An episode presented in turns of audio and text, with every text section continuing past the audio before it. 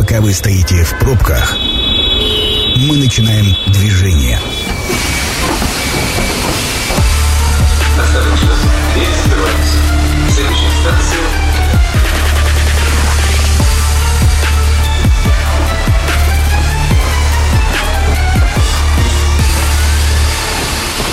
Метро.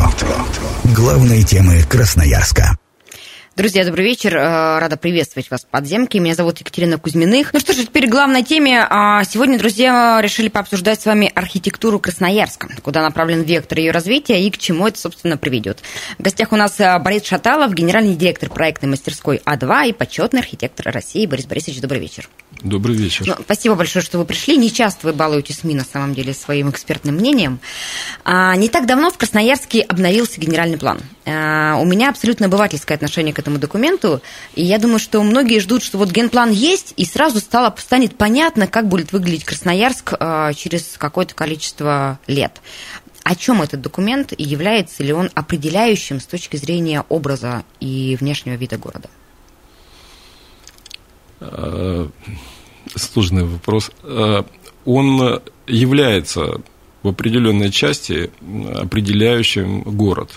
Ну, вы понимаете, город – это не просто вид, это очень сложный организм э, с огромным количеством собственников, там, стейкхолдеров, так называемых, да, пользователей, общества, которое тоже неоднородно и так далее. Там транспорт, э, инженерные коммуникации, ну, очень-очень-очень много чего. Поэтому то, что мы видим внешне, это только часть вот этого сложного механизма.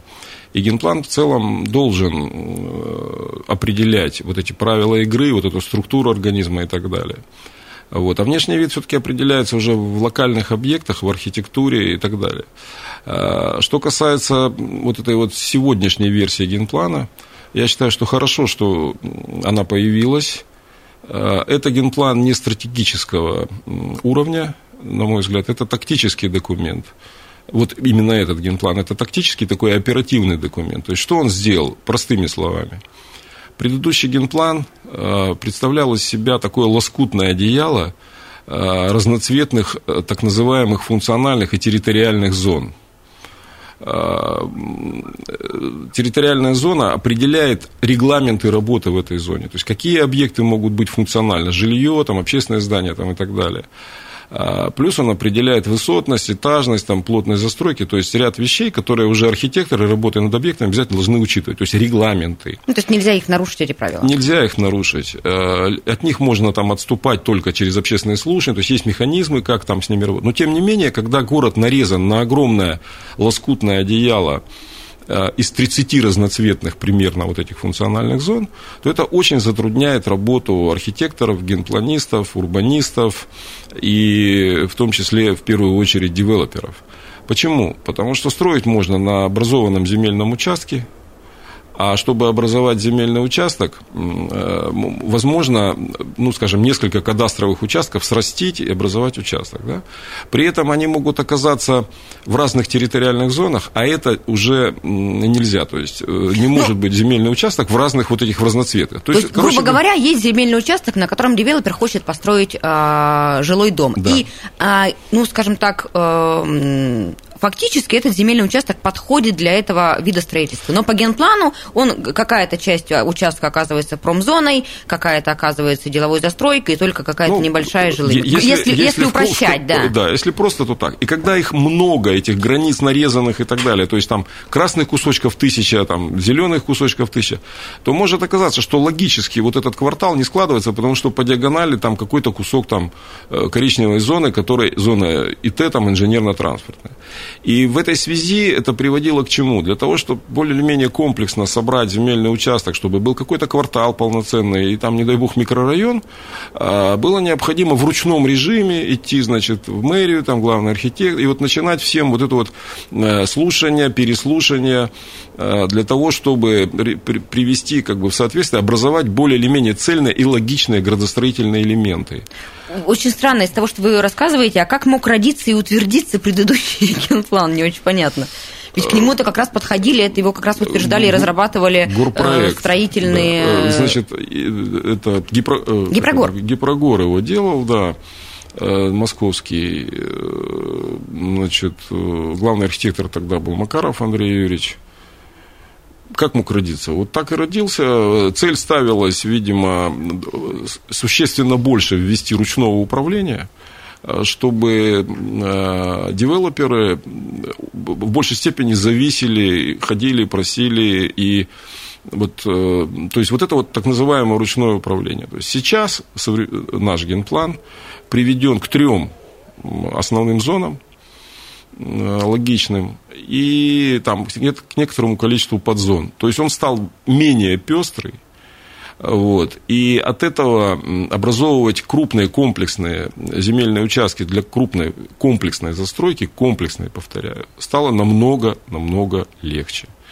Вот. При этом регламенты сохраняются, и различные элементы, как там, общественное слушание при там, определенных корректировках и так далее, все эти механизмы сохраняются, но случаев вот этих как, как бы внутренних конфликтов, их будет просто на порядок меньше. И этот генплан, собственно, позволяет дышать, дышать отрасли нашей. Да? Вот. При этом генплан стратегически не изменился. И для того, чтобы он... Нам надо все-таки думать о следующем генплане, который будет вытаскивать уже современную стратегию. При этом у нас есть стратегический мастер-план Большого Красноярска, который делала Стрелка, КБ Стрелка, и с большим количеством экспертов красноярских, отраслевых, там и, это, и правительство занималось, то есть и политическая власть, и отраслевые эксперты, и СФУ, там, вузы, ученые и так далее. И я сам был в команде экспертов с, по вот этому стратегическому мастер-плану. Я считаю, что он может служить основой для разработки генерального плана, там, ну, скажем, до пятидесятого, ну, скорее, там, до сорокового, может быть, года. Вот. И в том числе этот стратегический мастер-план э, отражает... Кстати, и красноярцы, там был крауд, э, этот самый краудсорсинг большой, да, была платформа в интернете. Но а, большим Красноярском вы называете Красноярскую агломерацию? Помните, такой был проект Красноярск двадцать двадцать? Несколько, несколько меньше Красноярской а, агломерации. И... То есть, да, он учитывал э, приграничные наши там районы. Дивногорск, Сосновоборск, вот эти города, они входят в... в Большой Красноярск, вот о котором вы сейчас говорите, или нет?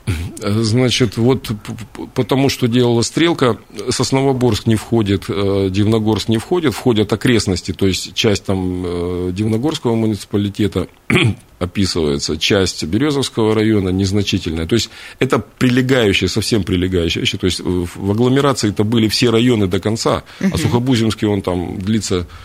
как и Березовские, это, в общем, и Емельяновские, они территориально очень крупные.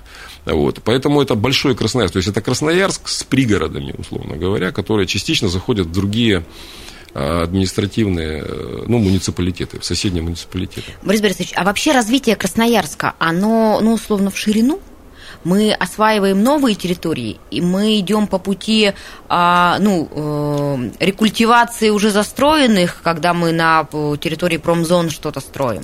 Мы, ну вот как бы, как, каков вектор? Мы куда? В высоту, в ширину? Да-да-да. Вы спрашиваете про то, как есть или как надо? Очень хорошо разделить этот вопрос на две части. Как есть и как вам казалось бы правильно. Угу.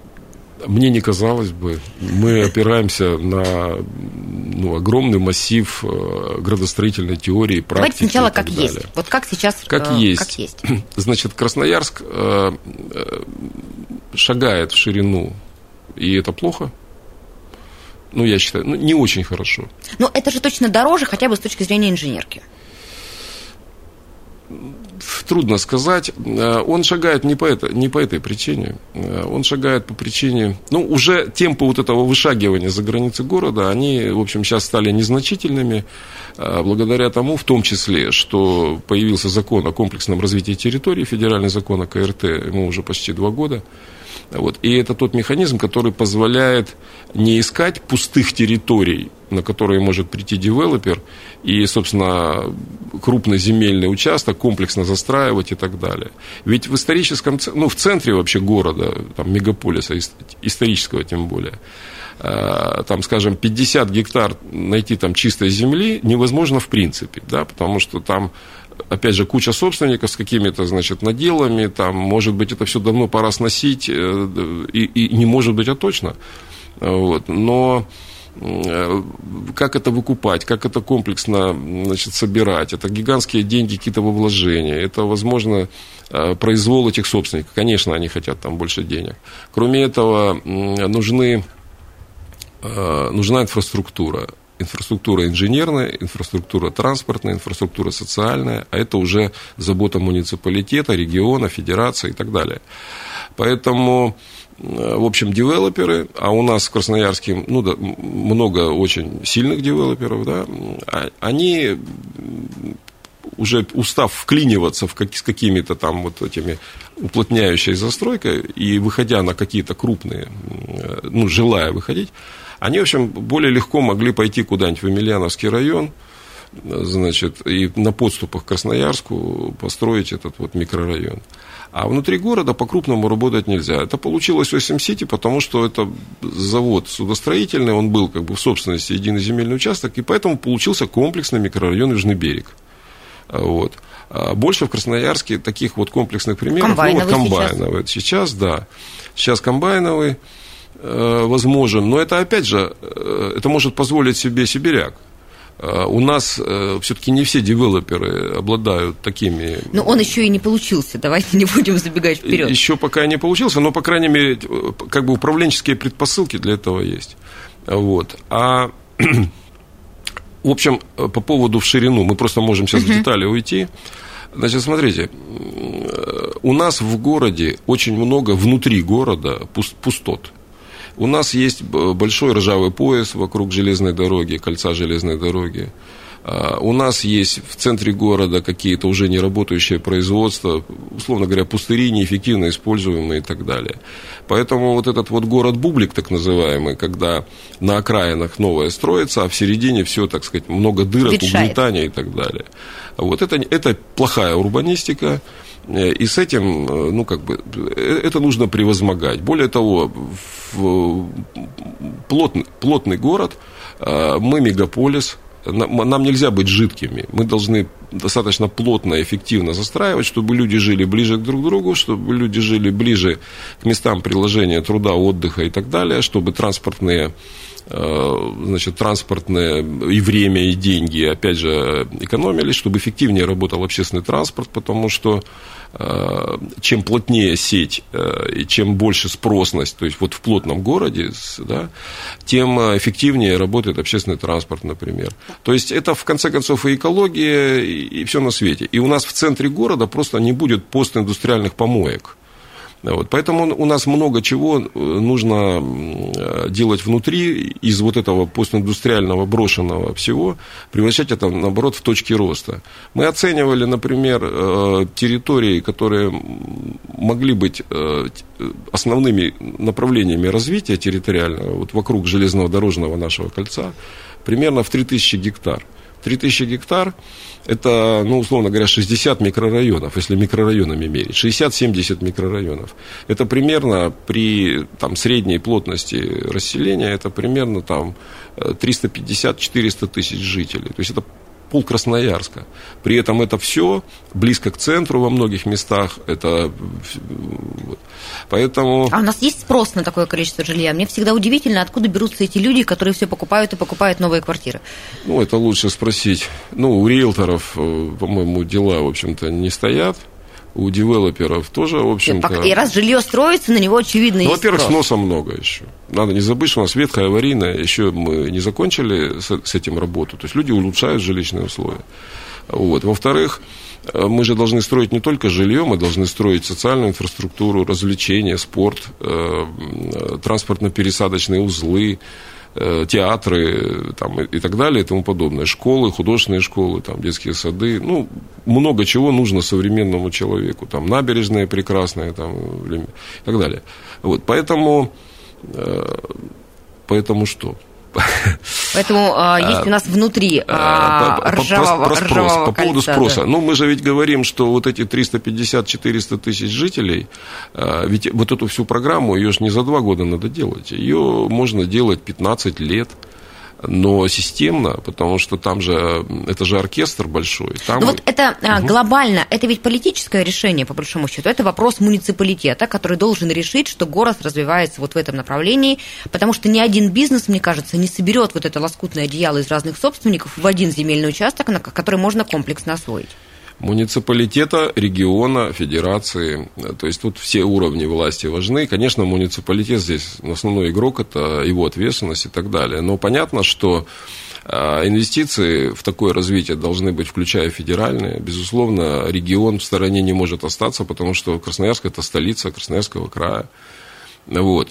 Но это политическое решение, конечно. И, безусловно, оно увязано с экономическими возможностями, с экономическими перспективами. Здесь большим подспорьем для нас является ну, путь к четырехсотлетию Красноярска. Безусловно, вот у нас сейчас вот пробки, мы ругаемся, дороги там не все закончили. Но такого дорожного строительства, инфраструктурного, масштабного, ну вот я не помню даже период подготовки к, к универсиаде. Вот, то есть это очень серьезно, и это будет продолжаться, так сказать, вот, в ближайшее время. Почему? Потому что, да, потому что нам в том числе и дают какие-то федеральные деньги, и мы очень сильно, да, помучаемся, но мы очень сильно преобразим свою инфраструктуру, там, улично-дорожную сеть, рекреационные там, направления, совсем по-другому будет выглядеть Енисей, приенисейские, вот эти все наши, как говорит наш губернатор, Енисей, Енисей – это наш главный проспект, да, вот, вот, и в него очень много будет вложено и преобразовано и так далее, вот, поэтому, э, ну, вот хорошо будет, я думаю. Это программа «Метро». Авторитетно о Красноярске. Друзья, мы возвращаемся в эфир. Сегодня в «Метро» обсуждаем архитектуру Красноярска. В гостях у нас почетный архитектор России, генеральный директор проектной мастерской А два Борис Шаталов. Я немножечко ищу технической информации. Телефон прямого эфира. Мы традиционно работаем в прямом эфире. двести девятнадцать одиннадцать десять. Вы, пожалуйста, звоните, задавайте свои вопросы. Если они у вас есть, мнениями делитесь об архитектурном облике города.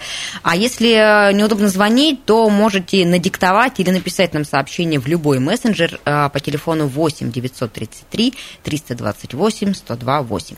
Борис Борисович, ну вот мы в первой части, мне кажется, больше говорили не про архитектуру, а про урбанистику все-таки. А, а если говорить про визуальный а, облик города, вот с точки зрения того, как выглядят здания, а вас устраивает сегодняшний облик Красноярска? Вам кажется он современным, а, красивым, в таких в, общ, в, в общепринятых? Ну, красивое не всегда современное, современное не всегда, не всегда красивое. красивое. Да, хорошо бы, чтобы это вот... Мне кажется, что у нас ну, маловато интересных зданий. Я вот кину камень в огород. Вот, например, универсиада, да, она очень много нам принесла полезных объектов, но с архитектурной точки зрения ни одного более или менее заслуживающего внимания объекта вот, я бы не смог назвать. Ну, может быть, большой дворец спорта «Енисей», который вот под большое поле хоккейный, для хоккея с мячом. Ну, ну вот. А в остальном это все объекты с архитектурной точки зрения абсолютно никакие. Ну, это, это мнение субъективное, но вот, тем не менее. А именно, знаете, жилье, которого больше всего в городе, да, по определению не может быть каким-то архитектурно выдающимся, потому что оно функционально очень, ну, как бы сказать, зажато, у него рамки другие, да, там этажность, у него окна там равномерные и так далее, то есть структура многоквартирных домов. И именно театры, стадионы, медиатеки, там, библиотеки, от, отчасти школы, торговые центры, какие-то транспортно-пересадочные комплексы там, и так далее. Это вот автовокзалы, там, вот такие вот вокзалы, там, речные станции. Вот эти вещи, они являются таким приправами вот к этому, значит, к этой картошечке с капусточкой, да? Вот такими вот специями украшаю, да, такими знаками места, да, лендмарк. Вот вот. Ну, вот мы на русском все-таки будем, да. Ну, вот, такие архитектурные да. якори, а которые у, должны а, быть. А у нас вот эти вот архитектурные якори, в общем, вот, скажем, университетское наследие с архитектурной точки зрения, на мой взгляд, вообще никакое. Вот. То есть в этом смысле мы шанс свой упустили. Очень хочется мне продолжить эту тему, но сейчас прервемся на телефонный звонок. Внимание! Мнение сверху. Здравствуйте, вы в эфире, представьтесь, пожалуйста. Да, добрый вечер, Дмитрий, меня зовут. Вот знаете, да, наверное, абсолютно соглашусь я с вашим уважаемым гостем э, по поводу застроек э, ветхого там, да, где сносится в центре города ветхое жилье и все эти э, неработающие предприятия, заводы и так далее, да. Э, ну вот такой у меня вопрос. Почему вот э, чаще всего, да, э, идем по, по тому пути, что сносится частный сектор, да, малоэтажные застройки? Если у нас, как, как говорите, есть ну, настолько много э, площадей, которые, в принципе, не используются в центре города, но, тем не менее, вот, ну, по факту, да, как-то и много споров, и много там и судов и так далее по этому поводу идет. Спасибо за вопрос. Насколько я понимаю, вопрос сводится к тому, почему а, частный сектор осваивается, а промышленный, например, заброшенный не осваивается. Ну, это не совсем так, я бы сказал, совсем не так. Значит, частный сектор на самом деле сносится и довольно немало, в том числе потому, что он ну, реально ветхий во многом. Вот. Но медпрепаратов, значит, частично снесен, там, например, построена лента, завод медпрепаратов. На ха эм зэ идет жилое строительство, на территории, на территории Сибэлектростали, район Образцова, Апрелевка, ну, вот если... Ну, можно еще вот на память, я просто, чтобы там не сильно тянуть. То есть, если говорить о масштабах там, территориальной экспансии нового строительства, то в промку у нас экспансия это есть. Вот. Мне трудно сопоставить, вот сколько гектаров снесли вот частного, да, и сколько гектаров, скажем, промки. Но так, на, на взгляд, больше, потому что те же самые «Тихие зори», «Белые росы» – это не частный сектор, в основном это тоже промка, док и так далее, вот, ну, ну вот как-то так, то есть, в общем-то, здесь я, я так, ну, статистически немножко с нашим слушателем, может быть, не совсем согласился. Борис Борисович, возвращаясь к архитектурному облику, мы упустили шанс, вы говорите, данный нам универсиадой, почему? Нет политической воли, вывелись потому архитекторы. Потому что сорок четвёртый федеральный закон, это закон, враг архитектуры. Он о чем у нас? Он от, о конкуренции, то есть кто дешевле предложил, тот и, тот и тот молодец. И, тот и архи, великий архитектор. Точка. сорок четвёртый и двести двадцать третий. То есть эти законы не должны э, быть при, прилагаемы ни к науке, ни к искусству, ни к архитектуре. И еще к ряду сфер, в которых помимо цены есть еще художественная составляющая. Картины, если мы будем оценивать художников по на стоимости. Квадратный метр, то, сами понимаете, Суриков наш дорогой или Поздеев просто бы... Зато Малевич да, будет молодец. Не знаю, не знаю, значит, Малевич молодец. Ну, возможно, да. Вот. Но тут вот было бы что-то сильно совсем другое. Но архитектуру, конечно, нельзя совсем приравнивать там, к художественному творчеству, но, тем не менее, в архитектуре духа и по-настоящей архитектуре, в ней искусство, дух и все такое прочее. Слушайте, ну ведь получается, что пока мы действуем и живем в рамках этого федерального законодательства, в принципе, и, ну, как бы это тупиковая история, нет смысла, смысла пытаться предлагать а, художественно ценные проекты архитектурные, потому что они не могут быть реализованы. А в Москве все то же самое? Или, нет, ну, как обычно, в столице все иначе? В столице сильно все иначе, столица живет по своим законам, по крайней мере, в нашей градостро... градостроительно-архитектурной области она живет по своим законам.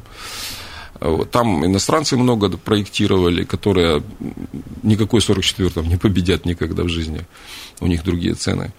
Вот. Нет, надо пытаться, иначе мы бы закрыли свою мастерскую. Ей, кстати, тридцать пятый год уже идет. И поэтому иногда это удается, потому что, в общем, ну, иногда и красота, и, значит, может, ну, все-таки создать какие-то кон- конкурентную эту вещь. Но, Но ведь... в целом, в целом, надо совмещать это с архитектурными конкурсами. То есть это, это сложная технология. То есть, скажем, отбор лучших, то есть проектирующих компаний, да, вот какой-то конкретный объект, должен все-таки на такие знаковые объекты проходить обязательно через архитектурные конкурсы и уже потом заходить как-то совмещать с конкурентными процедурами ценовыми. А у нас вернулся в Красноярский градостроительный совет? Ведь я так понимаю, что сейчас... Как вообще происходит э, вот, процедура выбора архитектурного решения? Почему?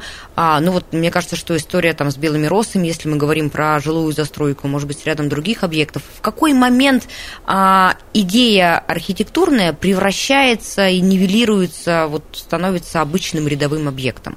Кто в этом виноват?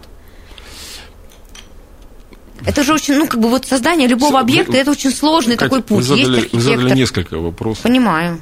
Давайте по порядку как-то локализуем. По поводу градостроительного совета. Я не знаю, есть ли он или нет. Я не являюсь членом градостроительного совета много лет. Когда-то являлся. Вот, поэтому не знаю, ни, ни как-то не очень его видно. Градостроительный совет, градостроительный совет рознь. В нулевых, в девяностых, в нулевых был градостроительный совет очень живой. Это был такой совещательный орган. Туда достаточно свободно могли приходить там, архитект... ну, архитекторы там, первой, второй лиги, условно говоря. И приходило много. Вот. Приходили специалисты других отраслей. Это было живое такое общение. Как правило, пытались авторам что-то посоветовать, подсказать. То есть это не был какой-то такой жестко регламентирующий документ. Это был сбор экспертов. Вот. Потом это как-то вот перешло, а потом я уже там... Да и, его нету на самом деле. И все архитекторы это жалуются ав- о том, что автору нет ведь совета. Тоже, автору ведь тоже, ну, как бы под локоть его толкать. Это просто... Я, я не знаю, как это... Архитектурные конкурсы. Архитектурные конкурсы. У нас есть э, несколько хороших примеров. В частности, вот в одном из этих примеров мы... поучаствовали, да, вот губернатор презентовал Предмостную площадь, летом это было, значит, хореографический колледж с театром и Остафьев-центр. Это такой комплекс, ансамбль Предмостной площади. На него проводился архитектурный конкурс, в нем участвовали там семь компаний, победителем этого конкурса стала итальянская компания Мараци Аршитетти из Пармы. Мы в нем участвовали, там, Гражданпроект Тектоника участвовал. То есть, ну, в общем, московских, там, две, по-моему, компании. Вот, победили итальянцы. Когда дошла очередь до уже эскизного проектирования, то, ну, стало очевидно, это был конец прошлого года, стало очевидно, что генеральным проектировщиком должна быть красноярская компания. Вот, но, значит, с участием итальянцев. Ну, просто тут как бы есть русские нормативы, есть необходимость. Они по нашим законам не смогут спроектировать. Ну, ну есть, в общем, сложности определенные. Так обычно и бывает, что должен быть местная там, компания, ну, или как минимум компания-резидент. И вот, значит, по рейтингам этими, этим генпроектировщикам стала компания А два. Но было абсолютно твердое условие, значит, чтобы итальянцы были нами привлечены как субподрядчики. И это все так и случилось. И, в общем, мы оба этих объекта довели до эскизного, завершенного эскизного проекта вот в консорциуме с итальянской компанией. Ну вот смотрите, сейчас есть эскизный проект. И там проект. Архитектура, я надеюсь, будет, ну, достойна места. Ну, по крайней мере, вот там про архитектуру. Хотя все экономические показатели, которые там требовали и так далее, мы обязаны были соблюдать, мы их соблюли. А дальше а, появляется инвестор, появляется дефицит бюджета, появляется на этапе строительства необходимость сэкономить. Оказывается, что, я сейчас утрирую, конечно, да, но плитки нужного цвета не было у поставщика, зато у него на складах завалялась плитка другого цвета. Ведь это же происходит по факту. Но, может быть, не с этим объектом, с каким-то другим. Вот мне кажется, вы... как архитекторы сдали проект, а дальше, как только он начинает воплощаться в реальность, с ним происходит грандиозная метаморфоза. У нас много, вот тридцать пять лет компании почти, да, тридцать четыре с половиной года, и у нас построено, ну, допустим, там восемьдесят различных объектов. Некоторые из них построены очень близко к проекту, некоторые даже стали в итоге интереснее, многие стали хуже, да. Это реальность не только Красноярска, не только России, это вообще во всем мире происходит, там, в той или иной степени. Понятно, что где-то выше вот эта вот художественно-архитектурная культура, богаче там бюджеты и так далее. Но, тем не менее, значит, это, это просто часть работы, часть работы. И я хочу сказать, что вот, ну, наши, скажем, девелоперы, то, что мы, например, говорим о частных, частных заказчиков, да, uh-huh. там, крупных застройщиков, с которыми мы работаем, я вижу неуклонное стремление, и они конкурируют. У них сейчас другой уровень благоустройства, другой уровень там, подхода к работе, там, скажем, с местами общего пользования, да и вообще с архитектурой. Ну, это, по-моему, видно. То есть наши лидеры, застройщики, ну вот я скажу про, про тот объект, который мы проектировали, Сипагропром, это Метрополис, это напротив эм вэ дэ цэ-Сибирь, две башни. Вот. Там довольно сложный такой фасад, но при этом Сибагропромстрой его делает вообще один в один. И это, в общем, такой довольно знаковый объект получается, там, симпатичный. Вот. И наши лидирующие застройщики, которых там пять-семь, которые все-таки обращают внимание, я бы сказал, что есть объекты, жилые объекты, жилищные, есть объекты, есть соревнования, есть конкуренция там определенная и так далее. То есть это, в общем, культура, да, вот культура это не в том, что вот я книжку читаю, я культурный, а культура как вот сельскохозяйственная культура, то есть вот была пшеница, значит, один центнер с гектара собирали, вот ее культивировали сто лет, она стала сто центнеров давать. Но то это то, что действительно касается жилой застройки, там, где у нас, ну, в общем, балом правит частный бизнес. А есть ли сейчас какие-то нежилые объекты, которые из последних, может быть, появившиеся, которые бы вам с архитектурной точки зрения нравились? Уже построены? Да. Я боюсь затянуть эфир. Ну, вот у нас буквально три минутки до конца, поэтому можно вот назвать то, что вы считаете а у нас, сделано круто. У нас нежилых ничего не построено. Вот мы сейчас про спорт поговорили. Угу. У нас нежилых крупных. Сейчас вот мы, мы проектируем четыре нежилых объекта к четырехсотлетию Красноярска. Вот. И я думаю, что они все, ну, позволю себе сказать, что ну, они будут знаковые. Они, может, кому-то не понравятся, но это будут не рядовые объекты. Это вот ансамбль Предмостной площади, про который мы говорим. Это Остафьев-центр в Овсянке, который к юбилею Виктора Петровича должен быть построен. Виктор Петровичу бы он понравился? Ну, трудно сказать. У него было очень такое... М- трепетное отношение к сохранению деревенской аутентичности. Мы очень надеемся, что понравился бы, потому что в работе с Овсянкой и с национальным центром там вообще комплексный подход, там будет и с самой Овсянкой происходить определенные события, которые однозначно должны, ну, я надеюсь, мы надеемся, улучшить жизнь овсянцев, дать новые рабочие места, улучшить дорожную сеть, набережную, пространство, там, транспортные условия.